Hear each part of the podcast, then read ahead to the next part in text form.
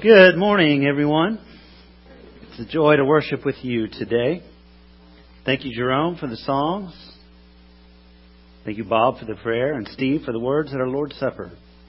Our scripture reading today is the first 11 verses of 2 Peter. Simon Peter, a servant and apostle of Jesus Christ. To those who, through the righteousness of our God and Savior Jesus Christ, have received a faith as precious as ours. Grace and peace be yours in abundance through the knowledge of God and of Jesus our Lord.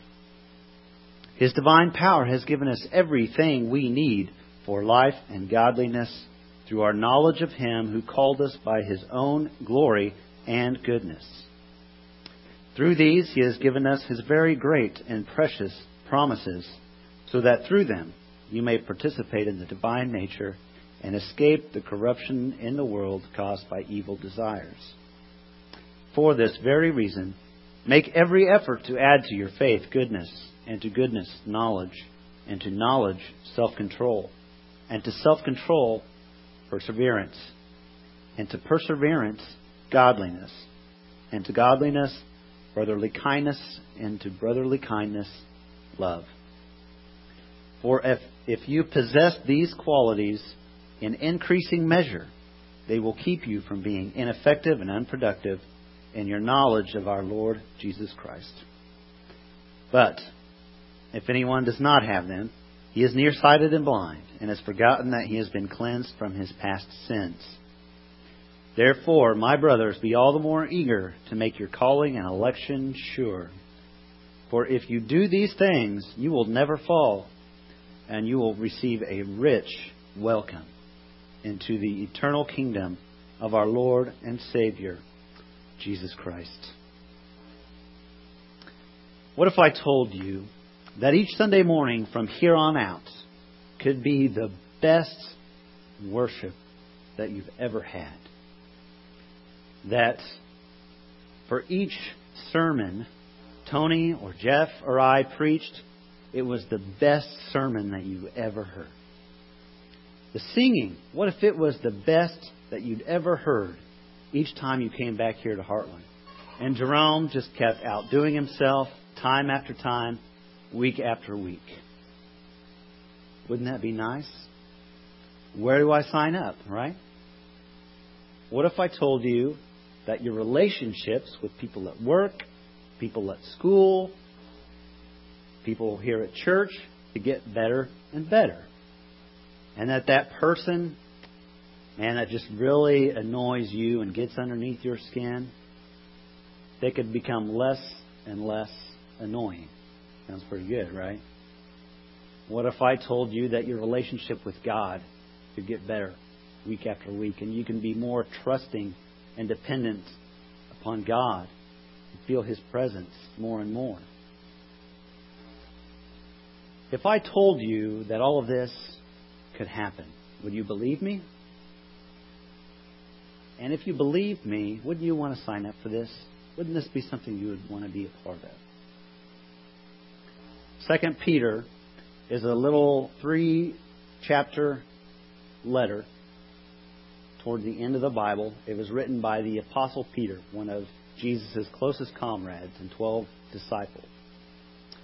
And Second Peter is about the importance of right thinking and the devastating sinful effects of wrong thinking. It's a warning against false teachers who are saying, hey, Christ isn't going to come back. Why live with all these moral restraints? And their lives were defined by no morality at all. And they were encouraged, they were encouraging others to live this way too. And it all began up here in their heads, what they believed, how they thought. That's why Peter says in this letter in chapter 3, he says, Dear friends, this is now my second letter to you. I have written both of them as reminders to stimulate, stimulate you to wholesome thinking. You see, Peter understood that the way we think and our knowledge is very important, especially for Christians what we believe, how we think about things, our knowledge determines our actions and behaviors. Well, I don't know if you noticed in the first 11 verses that I read, there was a lot about knowledge in there. Um, Peter starts his letter off like this Grace and peace be yours in abundance through the knowledge of God and of our Lord. His divine power has given us everything we need for life and godliness through our knowledge of Him who called us by His own glory and goodness. Have you ever put together a piece of furniture that came out of a box? Or maybe a model car or a model airplane? And you can't quite finish the project because there's a missing piece. Some bolt or some screw didn't get placed in the kit, and now you can't have this new divan or this, this flying object or whatever it is. And that's frustrating, right? That happened to us with a lawnmower recently. We bought a lawnmower and it came with the wrong mulching bag, this push mower. And we went through this big, long process to get the correct mulching bag for our mower. Well, Peter says that because of our knowledge, God has given us everything we need for a life that's pleasing to God. There are no missing pieces. We have it all. Do you believe that? You believe that you have everything you need to live a life pleasing to God. When you think about God, how holy He is, how righteous He is, how just He is, the Old Testament says you can't even look at God or else you'll die because He's so holy and righteous. When you think about yourself, you believe that your life can actually be pleasing to God. Maybe not. Maybe you think about your past, some of the things that you've done. Maybe you've given up on a life pleasing to God. If this is you, I bring you good news because you have hope. Because knowledge is power. And through our knowledge, God has given us everything we need for a life that's pleasing to God. So, since our knowledge is so important, I want to talk about that for a little bit. Well, first off, assuming that you desire for your life to be pleasing to God, because if you don't desire that, I'm not sure I can help you today. But if assuming that you desire for your life to be pleasing to God, knowledge is both content, we also call this doctrine, and relationship. So we can read the Bible like it's a book of facts, like it's an encyclopedia, and we can get all this cool stuff about God, like how He created the world, and how Jesus was fully divine and fully human, and how He's coming back a second time. And that's content, that's doctrine.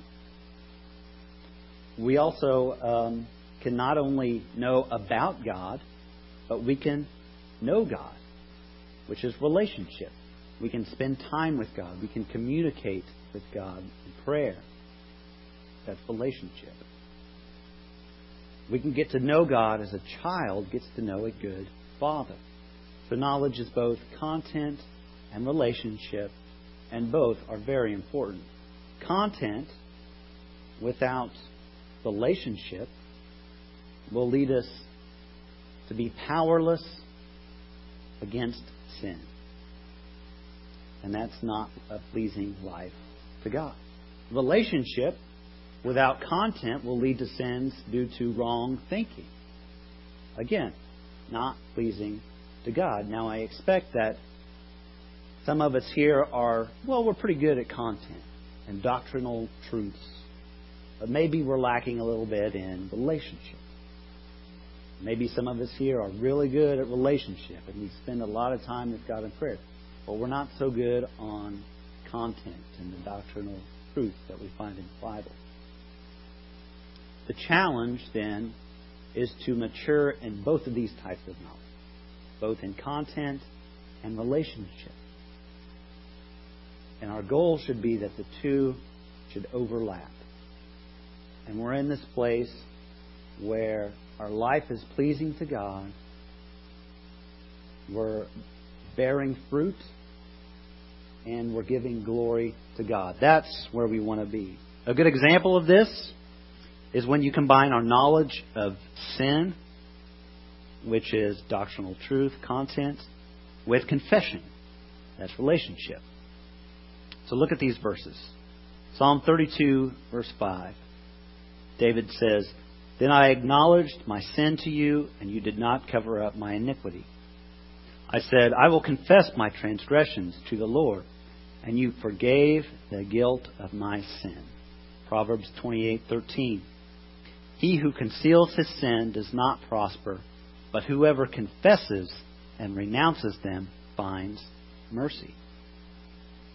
And then 1 John chapter 1 verse 9, if we confess our sins, he is faithful and just and will forgive us our sins and purify us from all unrighteousness. Do you see the two types of knowledge working together here? Knowing what sin is, now we're all sinners, we all fall short of the glory of God, that's a doctrinal truth. If we lacked this knowledge about sin, our behavior would certainly be affected, right? It would be impossible to live a life pleasing to God. On the other hand, if we acknowledge our sin, but we never confess it, we didn't have relationship, repentance and confession would not be possible. And a life without confession and repentance is a life that's not pleasing to God. There is no forgiveness, there is no mercy. So both of these types of knowledge, content and relationship, must be present in order for your life to be pleasing to God. For this very reason, make every effort to add to your faith goodness, and to goodness knowledge, and to knowledge self control, and to self control perseverance, and to perseverance godliness, and to godliness brotherly kindness, and to brotherly kindness love. I don't know if you've noticed, but so far Peter has given us two ways in which we get help in living a life pleasing to God. Peter says his divine power has given us everything we need, so God's power helps us, and it's through our knowledge of God and Jesus. So God's power and our knowledge help us to lead a life pleasing to God. And now Peter gives us a third way and that is personal efforts. Peter implores Christians to make every effort to add to their faith these seven virtues we find here goodness, knowledge, self control, perseverance, godliness, brotherly kindness, love. These virtues, they lead to a life that's pleasing to God. And these virtues take a lot of effort. No getting around it. Take a lot of effort. This third way that Peter gives us of living a godly life, a life pleasing to God, I think it's probably the way that we're not the biggest fan of. I mean, we're good with God helping us, we're good with our knowledge. This personal effort thing, that's tough. We pray, God, please take away my desire to look at this website. We pray, God, please take away my greediness. God, please take away my envy and my jealousy. God, please control my tongue. Do this for me. God, please take away my love for cheese. Now, listen, God does help you, but if I told you that you wouldn't have to work hard I wouldn't be a very good spiritual guide to you. You're going to have to fight for a holy life. You're going to have to dodge some punches from Satan. You're going to have to beat your body into submission. Church, have you settled with sin just kind of being a part of who you are. Maybe you've had these thoughts where you think, I don't know why I try so hard. I'm never not going to be a sinner. I'm always going to be a sinner. This is just my temptation. It's who I am. It is what it is. Christians shouldn't be struggling this much. This must be what the grace of God is for. Peter says if you make every effort to add to your faith these seven virtues, you can overcome this unwholesome thinking. But make no bones about it, it will take personal effort on your part. The disciples made personal effort. They struggled. The Apostle Paul, he struggled a lot. It's just kind of the normal part of being a Christian to struggle and to battle with sin and temptation. And look, if you are trying really hard and you're struggling and you're battling, it doesn't mean that you're trying to earn your salvation. It doesn't mean that you're taking away anything from what Jesus did on the cross for you. What it does mean is that you care about your life being pleasing to God. And, church, that is a struggle worth having. That is a fight worth fighting for. How about that Michael Phelps, right? He, uh, he has obviously been given some special gifts by God that make him a great swimmer, great athlete. Okay, we've all seen Michael Phelps without his shirt on, right? We can see that he's been working very hard. He trains really hard. I'm sure he has a diet regimen. There, in addition to these gifts that he has, he's had to work and train really hard. It takes a lot of personal effort to win gold medal. And the same goes for us. We've been given many gifts. God helps us. We have this great knowledge, but it takes personal effort as well. By the way, I knew I wouldn't have time to go into each of these seven virtues in detail individually. So what I've done, you might have noticed that I've put ex- explanations of seven virtues on the back of a bulletin. And what I would encourage you to do sometime today, sometime this week, read through these seven virtues. And I would encourage you to really meditate on them, pray over them, that these virtues might soak into your life. Write them down somewhere where you see them all the time. Make them your wallpaper or your screensaver. Write them down in your notebook. Get a magnet and put this up on your fridge. Someplace where you can see these seven virtues goodness, knowledge, self control, perseverance, godliness, brotherly kindness, love. Put them somewhere where you can see them and you can be reminded that this is what we're shooting for as Christians. This is what is pleasing to God. For if you possess these qualities in increasing measure, they will keep you from being ineffective and unproductive in your knowledge of our Lord Jesus Christ. I like what Eugene Peterson says on this verse. He says, with these qualities active and growing in your lives, no grass will grow under your feet. No day will pass without its reward as you mature in your experience of our Master Jesus.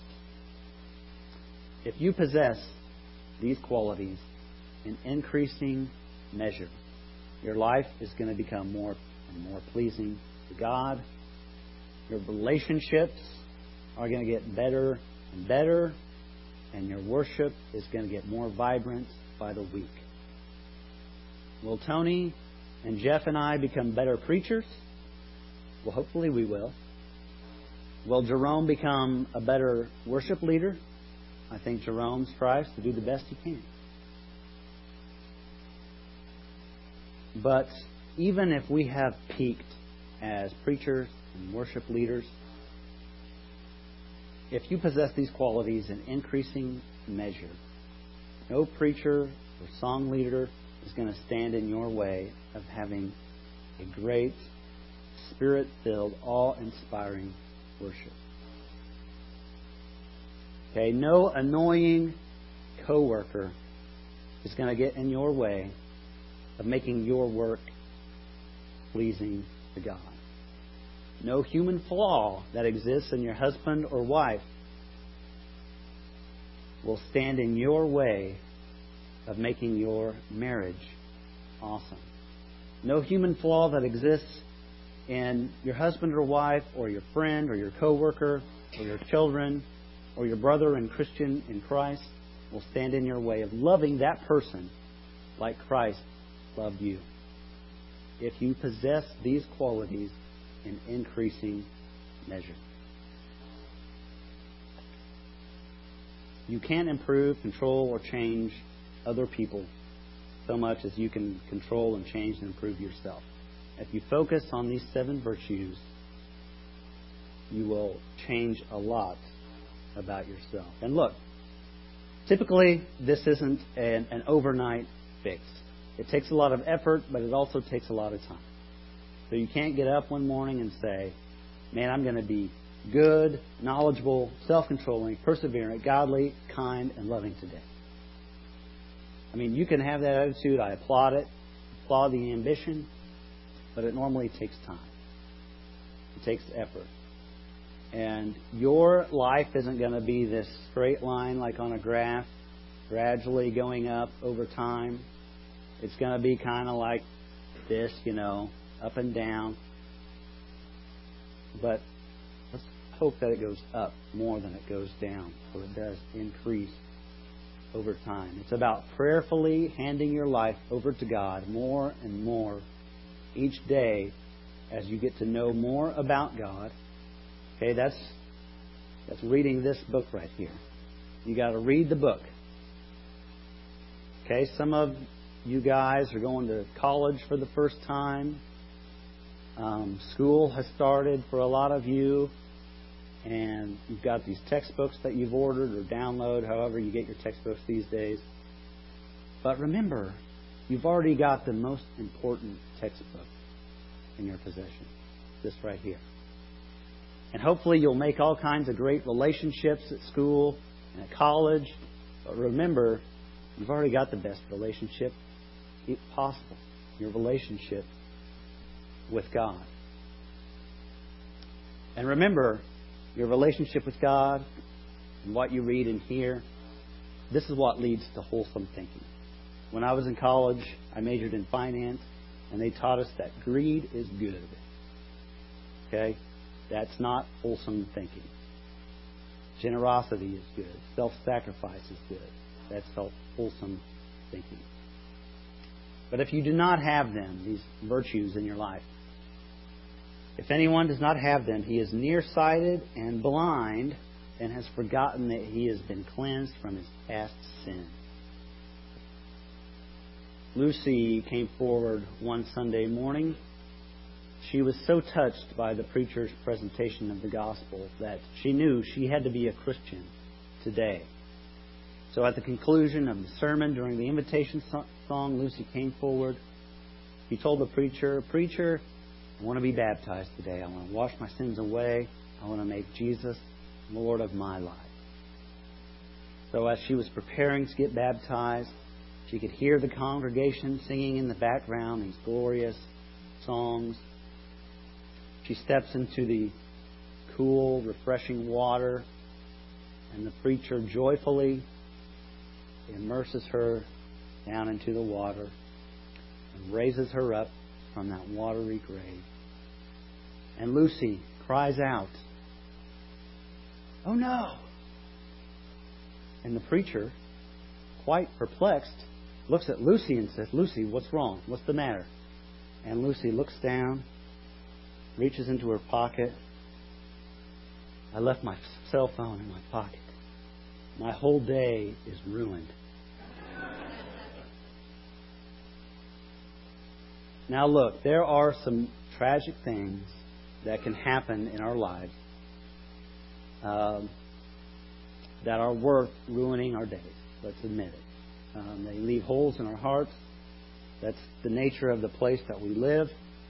But I wonder if many of the things that ruin our days, many of the people that disappoint us, get on our nerves, are really worth ruining our days.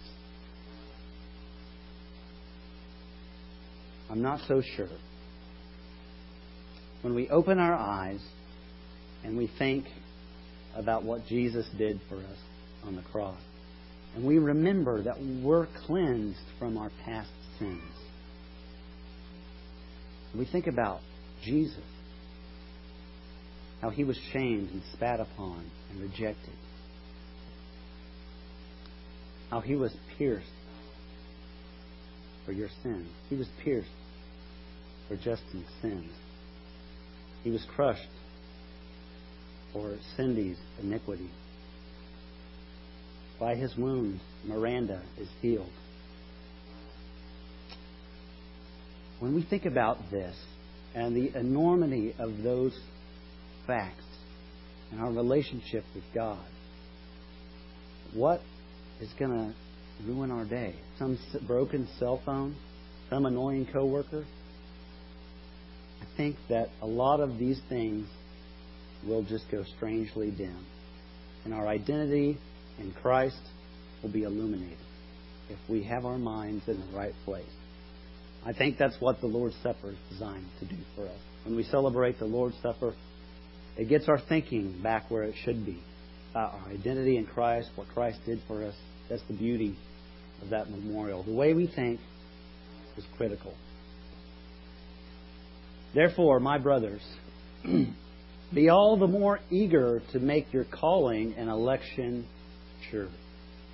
Meaning, hey, validate that you're a child of God by acting like it. Be all the more eager to make your calling and election sure.